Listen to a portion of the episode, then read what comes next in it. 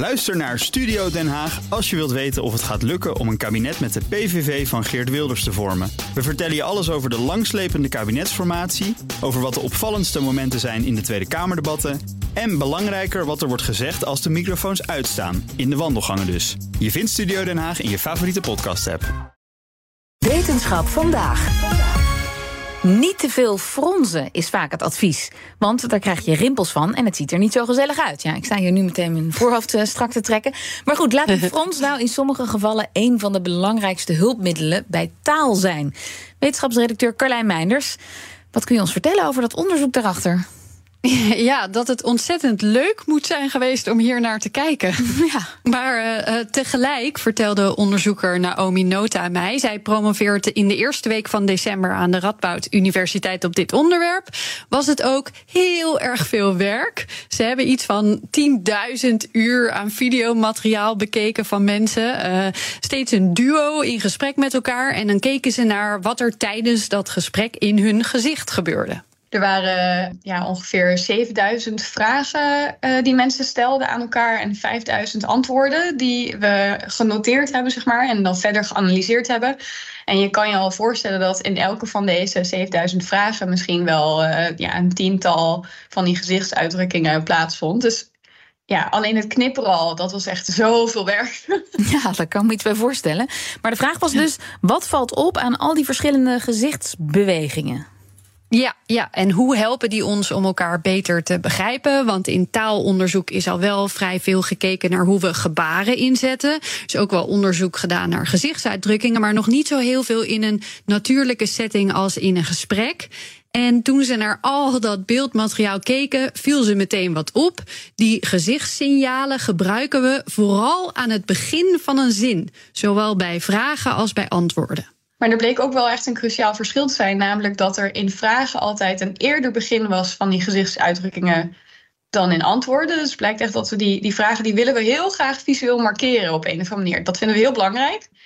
En dan vervolgens uh, heb ik me heel erg gefocust op de wenkbrauwen, omdat die wenkbrauwbewegingen zoveel voorkwamen in vragen. Uh, en het bleek dus dat die vooral fronsen dan, ook wenkbrauwoptrekking hoor, en ook andere dingen, maar die fronsen die kwamen heel veel voor bij één bepaalde soort vraag. En dat is een soort van informatieverzoek. Oh, dus bijvoorbeeld hoe gaat het met je of hoe laat is het? Ja, ja, bij die vragen werd het meest gefronst. Nou, Mark, jij kan ondertussen even op het gezicht van Liesbeth letten bij de volgende vraag die ze stelt. Kunnen we het even checken? Uh, ik heb het nou, nu al gezien. Bij het fronsen kwam er heel even, bij die oh, vraag kwam er heel eventjes een oh, nou, frons. Prachtig voorbeeld. Ja, heel goed, heel goed.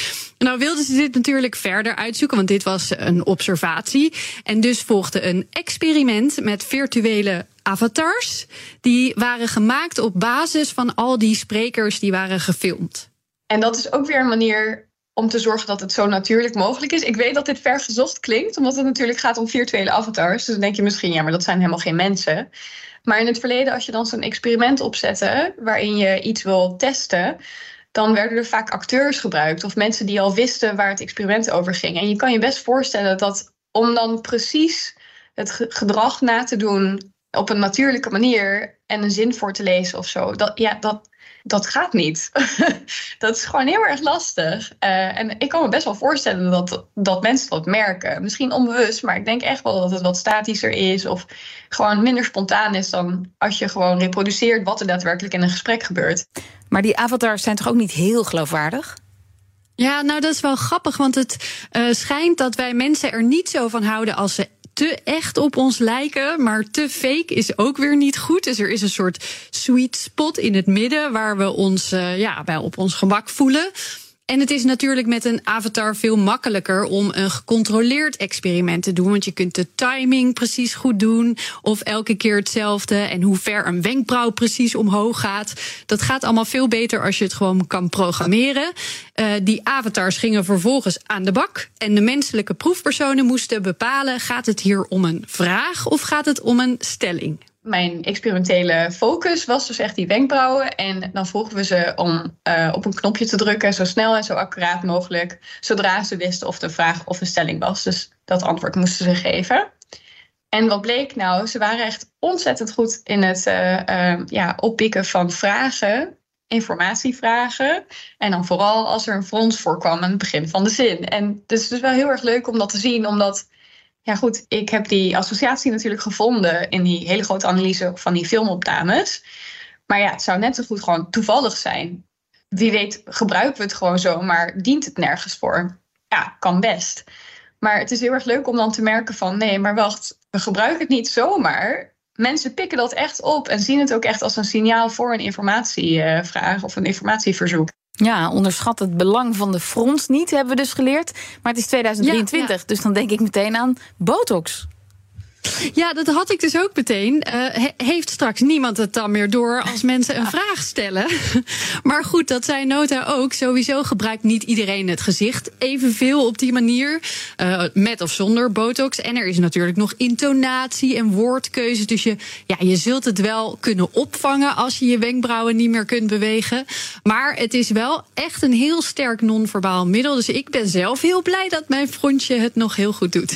En kunnen we dit ook ergens in de praktijk toepassen, deze kennis? Ja, uh, denk bijvoorbeeld aan zorgrobots. Daarbij wordt natuurlijk altijd gekeken hoe kunnen we ze zo maken dat ze als prettig en begrijpelijk worden ervaren. Nou, zei Nota, misschien is het wel tijd om ze een goed paar fronsende wenkbrauwen te geven.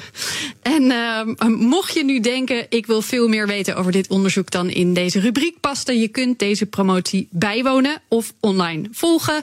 Linkje vind je zo op pnr.nl/slash wetenschap vandaag. Dankjewel, Carlijn.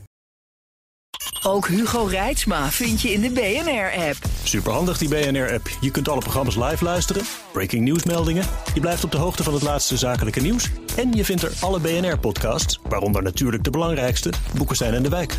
Download nu de gratis BNR-app en blijf scherp.